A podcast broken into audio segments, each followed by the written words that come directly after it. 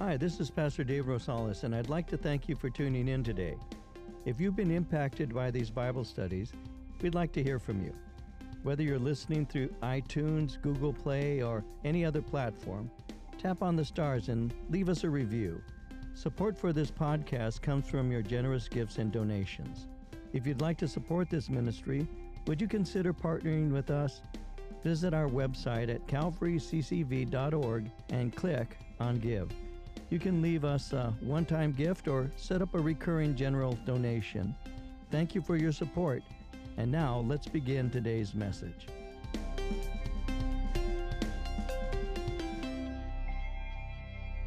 Verse 16. But thanks be to God who puts the same earnest care for you into the heart of Titus, for he not only accepted the exhortation, but being more diligent, he went to you of his own accord. And we have sent him, the brother, sent with him the brother whose praise is in the gospel throughout all the churches. And not only that, but who was also chosen by the churches to travel with us with this gift, which is administered by us to the glory of the Lord Himself and to show your ready mind, avoiding this, that anyone should blame us in this lavish gift which is administered by us, providing honorable things, not only in the sight of the Lord, but also in the sight of men. And we have sent with them our brother, whom we have often proved diligent in many things but now much more diligent because of the great confidence which we have in you. If anyone inquires about Titus, he's my partner and fellow worker concerning you. Or if our brethren are inquired about, they are messengers of the churches, the glory of Christ. Therefore, show to them and before the churches the proof of your love and of our boasting on your behalf. So, allow me to give you an introduction to lay the foundation and all so that we can get an idea of what's taking place here. Remember with me that chapters 8 and 9 of Second Corinthians are chapters dedicated to Paul speaking concerning giving. There had been a, um, a promise made by the church in Corinth to take care of some needs of another church or churches in the city of Jerusalem. And uh, the church had made a commitment that they would help the poor in that city. So, what we have in chapter 8 and into 9 is Paul exhorting them to make good on their promise to send that gift. Now, they had originally made that, that promise, that volunteer, they had volunteered to give help almost, almost a year before. And though they had uh, made the promise, they were yet to fulfill it. So, verses 10 and 11, in those verses, Paul said that they had a desire, but now it's time for them to keep that promise. And Paul expects that that promise is going to be kept. They've had almost a year, and so he's expecting that in the amount that they had to save, that they were going to send a great amount. That's what he says in verse 20 when he says, avoiding this, that, in, that anyone should blame us in this lavish gift. So Paul expects it to be generous, he even calls it lavish. That word lavish is a word that simply means abundant, it speaks of being exceedingly generous. So he's expecting that gift that they're going to give to the church to be very generous. Again, they had almost a year to prepare, so Paul expects a large amount of money. So, as he's encouraging them, we've seen this, as he's encouraging the Corinthian church, he, he speaks of the Macedonians, and, and he makes it clear that, that though they had suffered through affliction and deep poverty, uh, the result of that had actually been generosity. And he used that example, as we saw, uh, he used that example to encourage the Corinthians to be generous themselves. You see, if the Macedonians were generous and they've been going through so much, it only makes sense that the Corinthians would also be generous. So he's expecting a large gift, a large monetary gift. So plans have to be made to deliver it. The distance between Corinth and Jerusalem somewhere between seven and 800 miles. And so it could take several days to make the journey, and it could be dangerous. So, messengers needed to be appointed to deliver the money. And those who transported the money, well, they better have impeccable credentials because the handling of God's finances has to be done with integrity. You see, Paul knew that the love of money was the root of all kinds of evil. More than one professing believer has given in to greed. That would uh, even include uh, one of Jesus' former apostles, a man by the name of Judas. And you remember in John chapter 12, verses 5 and 6, how Judas had asked, Why was this fragrant oil not sold for 300 denarii given to the poor? And this he said, not that he cared for the poor, but because he was a thief and had the money box, and he used to take what was put in it. So Paul knew that, that money and greed, sometimes uh, people with greed would have a desire for that money, and it could, it could cause a lot of problems. And so he knew that the, the offering being taken to Jerusalem needed to be safeguarded the large amount of money could be tempting to somebody. So those who carried and delivered the money needed to have impeccable character. Now, Paul's an apostle, he's a spiritual leader, and he's very careful to do things properly. He's already made it clear that he wants the ministry to be beyond accusation. He had said in 2 Corinthians chapter 6 verse 3, Paul had said, "We give no offense in anything that our ministry may not be blamed." So, because of this, he appointed qualified men to handle the transportation of the gift. And so, in verse 16, he begins by simply saying, Thanks be to God who puts the same earnest care for you into the heart of Titus. Now, he brings up Titus because this is someone that they're familiar with. Let me share a couple thoughts about Titus. When you read your Bible, you discover that Titus came to faith in Jesus Christ through the ministry of the Apostle Paul. There's a book called Titus, and in chapter 1, verse 4, Titus chapter 1, verse 4 opens with the words, To Titus, my own son, after the common faith. In Galatians chapter 2, verse 3, we're told that Titus is a Gentile.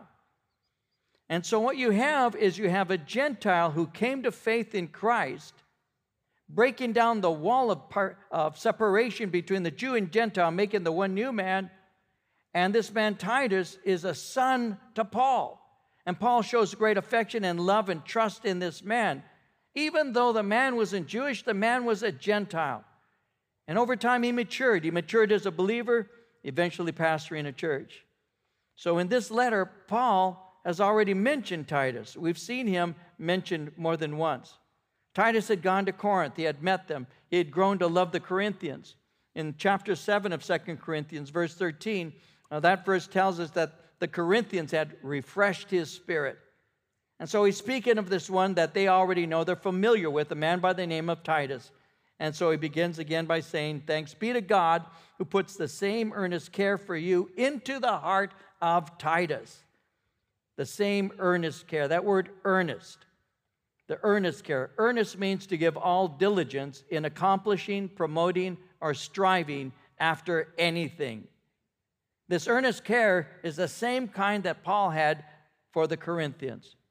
This kind of earnest concern for ministering to people, he says, came from the Lord.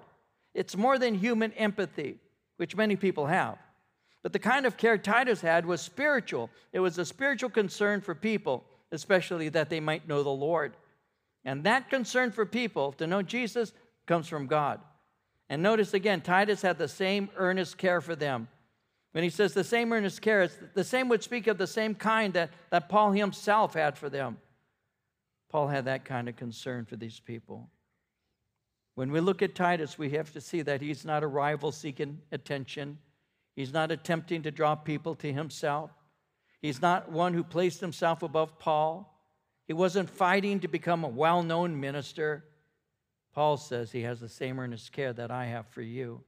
In other words, Titus loved the church and could be trusted by Paul as well as the church.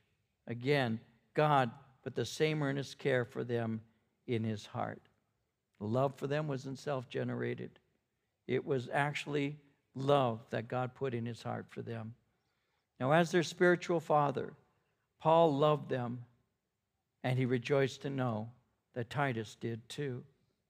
Paul loved them, and Paul was a protective father, and he wanted others to love them also. When you read 1 Corinthians chapter 4, verse 15, Paul says something, and I'm paraphrasing, not word for word, but paraphrasing, he says, Though you may have 10,000 instructors, yet you have but one Father. I begot you in the gospel.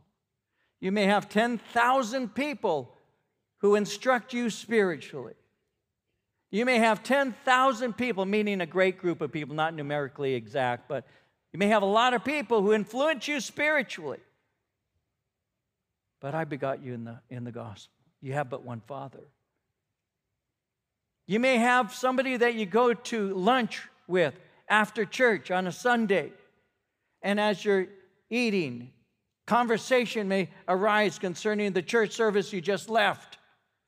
And as your friend is in between bites of their salad, they may be saying to you, You know, I don't agree with everything I heard today. Most of it was okay, but you have 10,000 instructors. I've said this to the church before. I've said, You know, I may be the pastor of the church, but that doesn't mean I'm the pastor of the person. Because the sheep know the shepherd's voice. And your shepherd is the one who speaks into your soul. Your, your shepherd is very often your best friend or somebody you go to church with, somebody that you allow to influence you. Because I'm just a stranger, aren't I? I'm just a guy up here talking. But the one that you, you hang around with, or maybe the one that you're married to, or the one that you're raising, that person can have a shepherd's influence in your life and you don't even realize it. And so they hear something that said that they disagree with, and as a result of that, they, they say, ah, that's not true. They don't read the Bible, they don't study the Bible. They have their opinions, but their opinions matter. You may have 10,000 instructors, Paul said, but you've got one Father. I begot you in the gospel. They didn't, but I did. I brought you the truth. I gave you the ministry. I loved you. I was there with you. I wept with you. I planted the church there, and you now have false teachers who are entering in, who are stealing your hearts from me. And that's what Paul is saying. We'll see that more closely as we continue on. 10,000 instructors, but one father. 10,000 people who influence you, but one person who brought you to faith in Jesus Christ. And what is he doing? He's simply saying, I don't want anyone taking advantage of you. I, I trust Titus you can too, because I would not put anybody in any way influencing you. I would never put that person in that position to influence you if he didn't love you. I don't want him taking advantage of you. I don't want anybody to do that. We'll see in 2 Corinthians chapter 11, verse 2, how, how Paul said, I am jealous for you with a godly jealousy. I promised you to one husband, to Christ, so that I might present you as a pure virgin to him. I am jealous for you with a godly jealousy. Every father understands that. You got your little girl, if you have a little girl, even your little boy. And, you protect them, don't you? You protect them. You lay your life down for them because they're your babies. You, you teach them the Word of God. You pray with them from the time that they're, they're small. If you were a believer when, when you had them, that's what you do. You know, I, every one of my kids, not one of them was raised a saint, and I blame Marie for that. But not one of them was raised perfectly. Two imperfect people tried to help two people, help people who were imperfect also. We did our best with our children as they were small, and I did the best I could as a father. I'm very protective for my children, especially for their spiritual well being. And from the time that my babies were small, every one of them, from the time they were small, when we'd be able to put them into a high chair and it was time to eat, from the time they were small, a year, year old, sitting able to sit there and uh, make a mess of their meal, I would put my, my, my hand around their wrist, my finger and my thumb, lightly. And I would turn to them. I can still see myself doing it because they always sat in the high chair was to my left. And I can still see myself doing it. Where I would say, We're going to pray right now, baby, and we're going to thank Jesus for our food. That's what we did from the time they were little. And I little prayers. I say, "Thank you, Jesus, for this food. Amen." That was grace for the small babies. And I started with the kids. I had four of them. Every one of those kids, protecting them from the beginning, to teach them the word. I knew, I knew that I had so much time with them, and then they were going to enter into a secular environment called a school. And in that school, there were going to be people who influenced them. And I knew that the things I was teaching my kids would be challenged by teachers eventually. I knew that. So from the very beginning, knowing that it's a spiritual war, knowing that the, that the enemy kills children, how do I know that? Because in the book of Exodus, They want, he, the, you know, Pharaoh had all the children killed, and in, in the book of Matthew, you know, the, the, the, the, the king did the same, kill the children. The, the enemy has always gone after the youth. And I knew it. So I'm gonna, I'm gonna pour into my children a protective understanding of what truth is and who Jesus Christ is. And as a father, that's what we do. That's what men are to do is to lead the home, to show them the ways of God, so that they may have an example of somebody who stood firm, stood fast, wouldn't bow, and stayed close to Christ. And that's what I wanted to be for my children. I wanted them to have a man in the house. I wanted them to have a hero, someone who would stand up for what is right, regardless of whether people liked it or not. That's what I wanted to be for them, and every man in this room should be the same. I protected my children. I loved my children. I, to this day, protect and love my children from false doctrine. To this day, we converse about what truth is. Why? That's what daddies do. And that's why Paul could be speaking of Titus, a true son in, his, in the faith, and he was one who had discipled and mentored him. He's one who, who cared for him, and God had put into the heart of Titus the same kind of love that Paul himself had. And he had a love for these people that was a jealous love. Now, it seems to be kind of rare today in the church for, for people to have that kind of love for, for the sheep. It, it can be difficult to find assistants who have a love for the sheep like that. But Paul, well, Paul had a couple of men he mentions that were like that. There was Titus, who had the same kind of love that Paul had for the Corinthians. And there was a, another man by the name of Timothy in Philippians in chapter 2, verses 19 through 22. Paul said, I trust in the Lord Jesus to send Timothy to you shortly, that I also may be encouraged when I know your state. For I have no one like minded who will sincerely care for your state, for all seek their own, not the things which are of Christ Jesus. But you know his proven character, that as a son with his father, he served with me in the gospel. Titus had the same earnest love for these people that Paul did. Listen, one of the things, and we're going to see this in chapter 12. I'll, I'll read it to you very briefly here. One of the things about a father is a father takes care of the children. In verse 14 of chapter 12, if you take notes, for the third time I am ready to come to you and I will not be burdensome to you, for I do not seek yours, but you. For the children ought not to lay up for the parents, but the parents for the children. My children, when they were younger, would say, Daddy, uh, someday I might have a lot of money.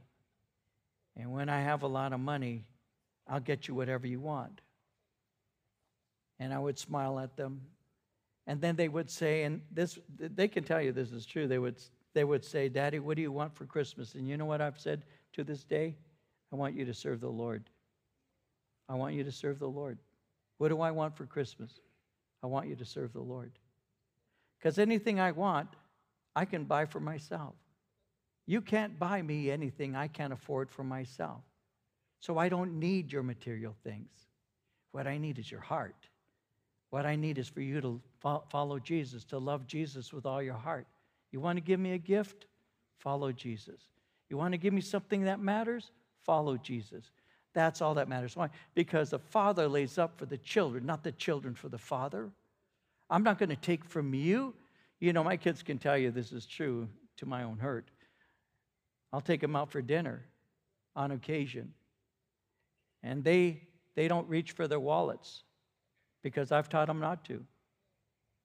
I've said, when I, as long as I'm able, I'm going to pay for your meals because I'm your father and I take care of my children and I don't want you buying me anything. They're very happy about that, I must say. but it's true. My children, I don't want things from them. I want something deeper. I want your heart, not what belongs to you.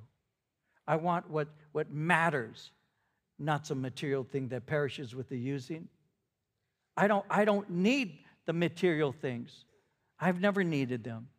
What I need is you to walk with God What I need is for you to know him. And that's why I gave them devotions all their lives. That's why I prayed for them. When we'd send them to school as children, they always went to school, not with a have a great day. They always went to school with me, laying my hand on their head as they were walking to, because we would drive them. We would drive them to school, even though we were only three blocks away from the school. They could have walked. But we would drive them to be there with them. And as I climbed out of the car, I would put my hand on the shoulder, or I'd say, In Jesus' name, God be with my babies today. Amen. Every day they went, every day. You know why? Because I knew that the battle was on for their soul. I knew that. I knew that the battle was on for their soul. And I know the enemy destroys families and destroys children. I know that. And I fought for them, and I still do. Though they're adults, they have their own children, I still do. Why? Because father's job is never over. Never. As long as we're alive, we're an influence. That's a fact. That's a fact. No, I don't run their, the show for them. I don't make their decisions for them. At a certain point, they're responsible for those things. But I'll always be there if they have a need of any sort. And if they need advice, Dad's there for you. I will always be there. Mama's the same way. Because we know what matters in the end. And that's what Paul would be like with Titus. Titus was a son in the faith. Titus was a convert, and these Corinthians had been brought to faith uh, in Christ, and so with, with, uh, through Paul. And so for all of those things, he had a love for them that was earnest. And and by the way, uh, because Titus earnestly loved them, he would not be tempted to take from them when he was carrying the money as part of the team that was going to bring that great sum of money to Jerusalem. And so he's speaking of that. And in verse 17, he, he says he, not only accepted the exhortation, but being more diligent, he went to you of his own accord. He accepted the exhortation. The exhortation was for Titus to go and finish receiving the offering for Jerusalem. Now, this is something that might pass by us without noticing. As a man of God and a man under orders, Titus noticed accepted Paul's exhortation. In ministry, it is of utmost importance for an assistant to follow through with directions. So that requires spiritual maturity and trust, it requires humility. It's important to note that Paul didn't see him as a qualitatively lesser minister. Notice he, he sees him as a fellow laborer. In, in 2 Corinthians 2.13, he said, I had no rest in my spirit because I found not Titus, my brother. But in the kingdom, there is still authority that's wielded and there's still authority that is yielded to. So the fact that he accepted the exhortation shows that Titus was authorized by Paul. Being, being authorized means that he was acting at the request and orders of Paul. And it shows that he was eager. He didn't even need to be requested to go, he wanted to. And so he says it in verse 17 being more diligent, he went of his own accord. Titus personally owned the concern of Paul. He went on his own accord. He was not a novice, he didn't need instruction on how to care for him. And this love for them motivated him to desire to see them. He had seen in Paul, Paul's love, I'm sure, seeing Paul's love was an instructive way for him to know how to love also. My dad never taught me anything about love in terms of verbally. My father never gave me a lecture in my life about love. As a matter of fact, my father hardly ever spoke to me at all, period, at all, conversationally. We didn't have conversation. My dad was real quiet. My dad was the quiet man in the house. And, uh, uh, you know, he never did. I can't remember my father. I won't go into too much of this. I'm trying to make a point, but I have to develop to get to that. My dad didn't have a, a, an open communicative spirit. He just didn't. My dad was quiet. And so I never heard my father ever say anything to me about love. He never said, I love you. My father told me, I love you the first time when I was 17. I was 17. First time he ever said, I love you, son. 17. And I don't know if he said it again. And I, he died when I was 51. My dad didn't say those things. Do you know I never saw my father ever say, I love your mother? My dad and my mom were married for 53, almost 54 years. But my father, I never heard my father ever say to me, I love your mother. I've never heard my father, I never heard my father say to my mother, honey, I love you. In all my life, 51 years, I never heard him say, I love you one time. And yet, if you were to ask me, what influenced me to love my wife? I would tell you my dad. I would tell you my dad. Because my dad's lecture was his example in his life. He loved my mother to his last dying breath, and I knew it. There was only one person in the world that my father loved with all of himself outside of Jesus, and it was my mother. And he loved her so much that they would not let my mother walk into the hospital room when he was dying. On his deathbed, they told her, We cannot bring you into the room to see your husband because the moment he sees you, his heart beats too fast. And he had had a heart attack, and that will kill him. Mrs. Rosales, you have to stay out of the room. My father never told me how to love a woman. He showed me how to love a woman. He never looked at another woman. He never spoke of another woman. He never allowed another woman close to him. There was only one woman, and that was Bonnie, his woman. I'm the same way. I never was lectured to, I watched. And I said, So this is what love is. You pour all of it into one person. And I have with this woman that I call my wife. And that's what the kind of things that Paul in front of Titus, Titus would see how Paul would speak of the Corinthians and he spoke of the church and how he would be there for them, how he would minister to them, how he loved them, how he would weep over them. Because if you look at 1 Corinthians chapter 2, 1 through 5, he speaks concerning the fact that he was before them in tears. He had seen all of the ministry of Paul. He knew of his love for the Corinthian church and all of that. And so God had put that kind of love into the heart of Titus for the church.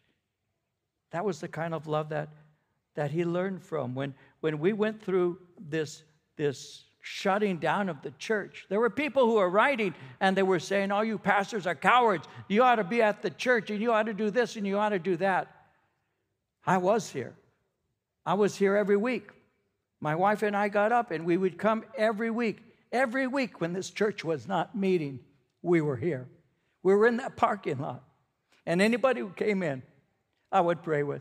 Anybody who showed up, I would talk to because I love my sheep because I care. And some, some of my staff was here too. We didn't put it out. We didn't say, oh, look at us, trumpet it. Look at, oh, how loving we are. You didn't know, did you? And then four weeks before everything opened up, I had 150 people outside just standing there. It was hot. I said, let's go in and worship the Lord. So for four solid weeks, we were coming in worshiping God. I was giving devotions. I didn't put it out, I didn't trumpet. I just said, this is what we do. They're here, they need to be cared for. That's what pastors do. The world can't tell me to stop loving my sheep. The world can't tell me when to meet with them. I will do the best I can to be responsible for you. I will not put you in danger, but I'm loving my sheep no matter what. And if you need the word, I'm going to give it to you. That's how it is. And, and my staff saw that. My staff saw that. And they saw this is what a shepherd does. Titus did the same. He saw that in the life of Paul. He saw that. And so he learned, and God had put in his heart the same kind of love that Paul had. He was diligent, he went on his own accord. Titus owned the concern that Paul had. He wasn't a novice, he didn't need instruction on how to care for others. The love he had motivated him to, to want to see him. He had no doubt expected the church to still be kind and loving as well as generous. And, and notice he had an urgent care, he had a desire to minister, but that came from within. So he had the heart of a pastor. And that's why we know he's a pastor, because if you look at Titus chapter 1, verse 5, that speaks concerning the uh, ministry that, that Titus had in Crete. He was the, the elder, the pastor of the church in Crete. So this love and this concern made him a good man to perform the task that was at hand. And then he goes on, and, and I'll summarize these. In verse 18, we have sent with him the brother whose praise is in the gospel throughout all the churches. And not only that, but who was also chosen by the churches to travel with us with this gift, which is administered by us to the glory of the Lord Himself, and to show your ready mind. Avoiding this, that anyone should blame us in this lavish gift which is administered by us, providing honorable things, not only in the sight of the Lord, but also in the sight of men. And we sent with them our brother, whom we have often proved diligent in many things, but now much more diligent because of the great confidence which we have in you. So Paul sent two men with Titus who were recognized as spiritual men. They came with Titus to receive the offering for the Jerusalem church, and by sending these two men, Paul was exercising wisdom. He's safeguarding Titus as well as himself from accusations of financial wrongdoing. Wisdom in handling church finances is of utmost importance because the love of money has been the downfall of many a minister of the gospel. The handling of God's money is intended to be done with integrity, and it safeguards us from the sin of greed as well as the temptation to steal from God.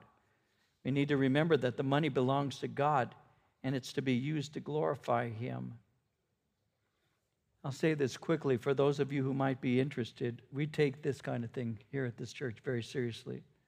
For many years now, for several, several years, we, vol- uh, we have voluntarily hired an independent auditing firm to oversee our use of any financial gifts our church receives. Our auditors review our expenditures on a quarterly basis and help to hold us financially accountable. They also review our financial policies and as well as our procedures and give us advice and direction in our internal controls order to safeguard this church from even the appearance of misappropriation. So every dime that comes in is accounted for. I have an outside firm that actually comes in, reviews all our books. They do it quarterly. Then we have one yearly audit, and every penny and every dime, every nickel, every dollar is accounted for. Everyone, because we really believe that that's necessary. So, what were these men like? Let me close by looking at a few things. Well, he speaks of a brother in verse 18 whose praise is in the gospel throughout all the churches. This man is a man of impeccable character. He's a sincere believer. Second, in verse 19, he was chosen by the churches to travel with Paul. So he's recognized as qualified based on integrity. Verse 19, Paul says, This gift which is administered by us to the glory of the Lord.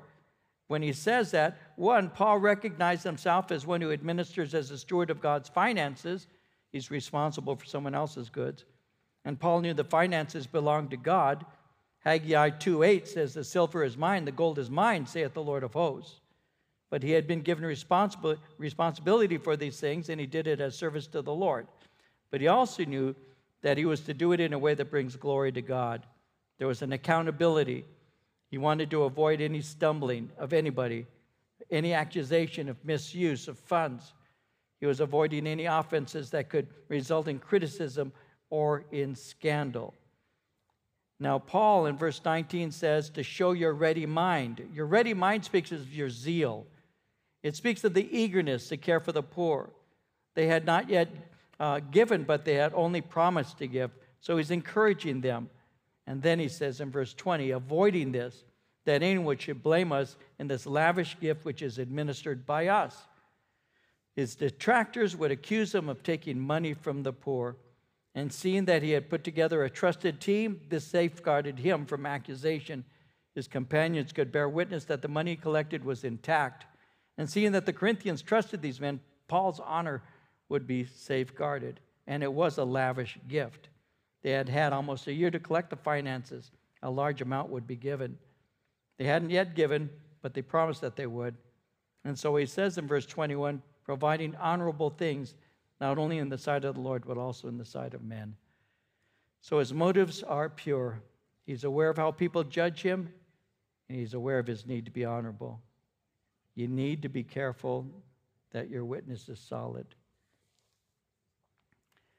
There are people who know you that you don't even know know you. I tell that to my staff. I'll say, especially the people in the worship team or whatever, I'll, I'll say, you know, um, you stand up in front of a lot of people, you may not see them the way they see you.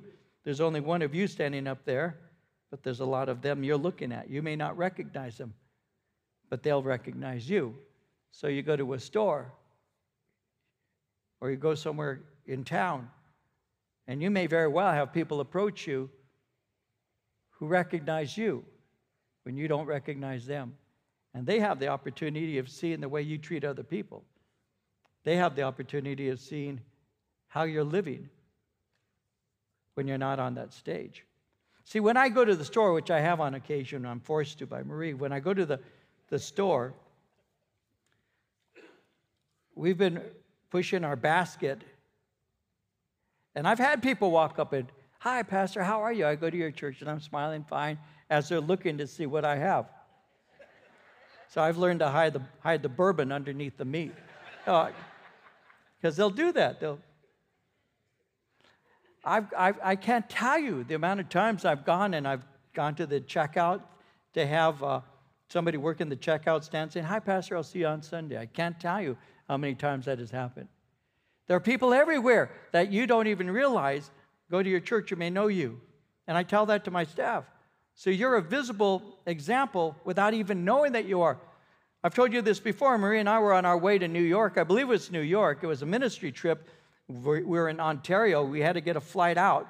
And I had to be in, in New York at a certain time. I had to be there, you know, at, because I was going to teach at 7 o'clock that night.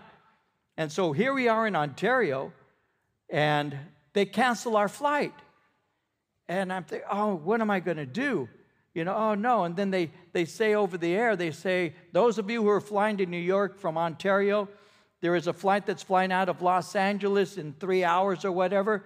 And now I'm like, really, I'm upset. Now, when I get upset, Marie knows I'm upset. If you know me well, you'll know I'm upset because I begin to breathe hard.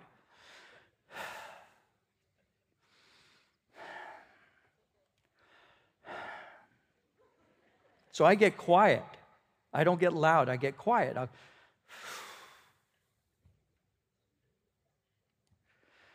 and now I'm praying because they have me in a line to get some information about what flighting in Los Angeles. And I'm thinking, LA, that's an hour, 20 minutes from here. Got to get off, got to do this, got to. Am I, and I'm, I'm really frustrated now because I'm thinking, I don't need, I have to call somebody to pick us up. We have to, and I'm doing all of this as I'm going. And every step closer to the counter, I'm madder. I'm getting angrier. And I'm thinking, oh God, I'm so upset. Oh God. Till I got to the counter. When I get to the counter, the woman behind the counter looks at me, Pastor David, I go to your church. well, praise God. How are you?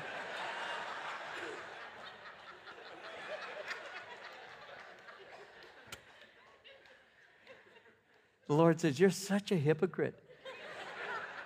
Why don't you breathe hard now? Tell her how you're feeling, right? See, so God's been working on me for a long time. To be aware of these things, to be aware of who you are, to be aware of where you're going, what you're doing, all of that, to be aware.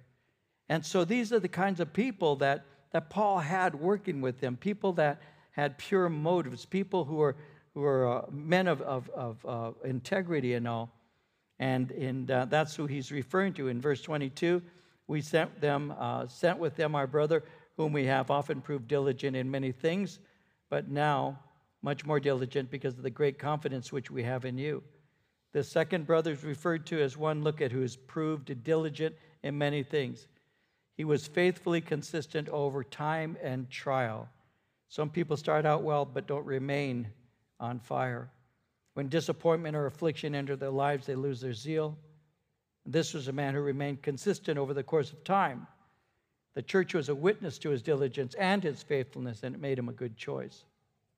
And finally, he says in verse 23 and 24 If anyone inquires about Titus, he's my partner and fellow worker concerning you. Or if our brethren are inquired about, they are messengers of the churches, the glory of Christ. Therefore, show to them and before the churches the proof of your love and of our boasting on your behalf. So he recommends Titus. As in the case with many of God's saints, Titus is relatively unknown. But he's a partner in ministry, he's above reproach, and he's greatly trusted. And all of these men have God's seal of approval. Welcome them warmly as they come to you. Receive from you the gift that you've prepared because you can trust them. Receive them graciously. When you do so, you're demonstrating your love for God and for me. You're revealing that you are worthy of my boasting about you. You see, Titus had discovered you to be loving believers, and these men will too. So receive them affectionately and give them the honor that they should receive. And that's what we ought to be doing, by the way, is we ought to show honor to where honor is due.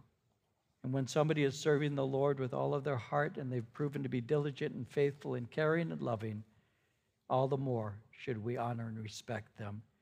And Paul is basically saying that when he says in verse 24 again, show to them and before the churches the proof of your love and of our boasting on your behalf. Demonstrate that my boasting in you is not in vain because you are loving saints. So love and care for those that you'll be seeing when they arrive. We'll stop here and pick up next time in chapter 9. If you'd like to learn more about Pastor David or Calvary Chapel Chino Valley, please visit our website at calvaryccv.org. Thanks for listening and have a great day.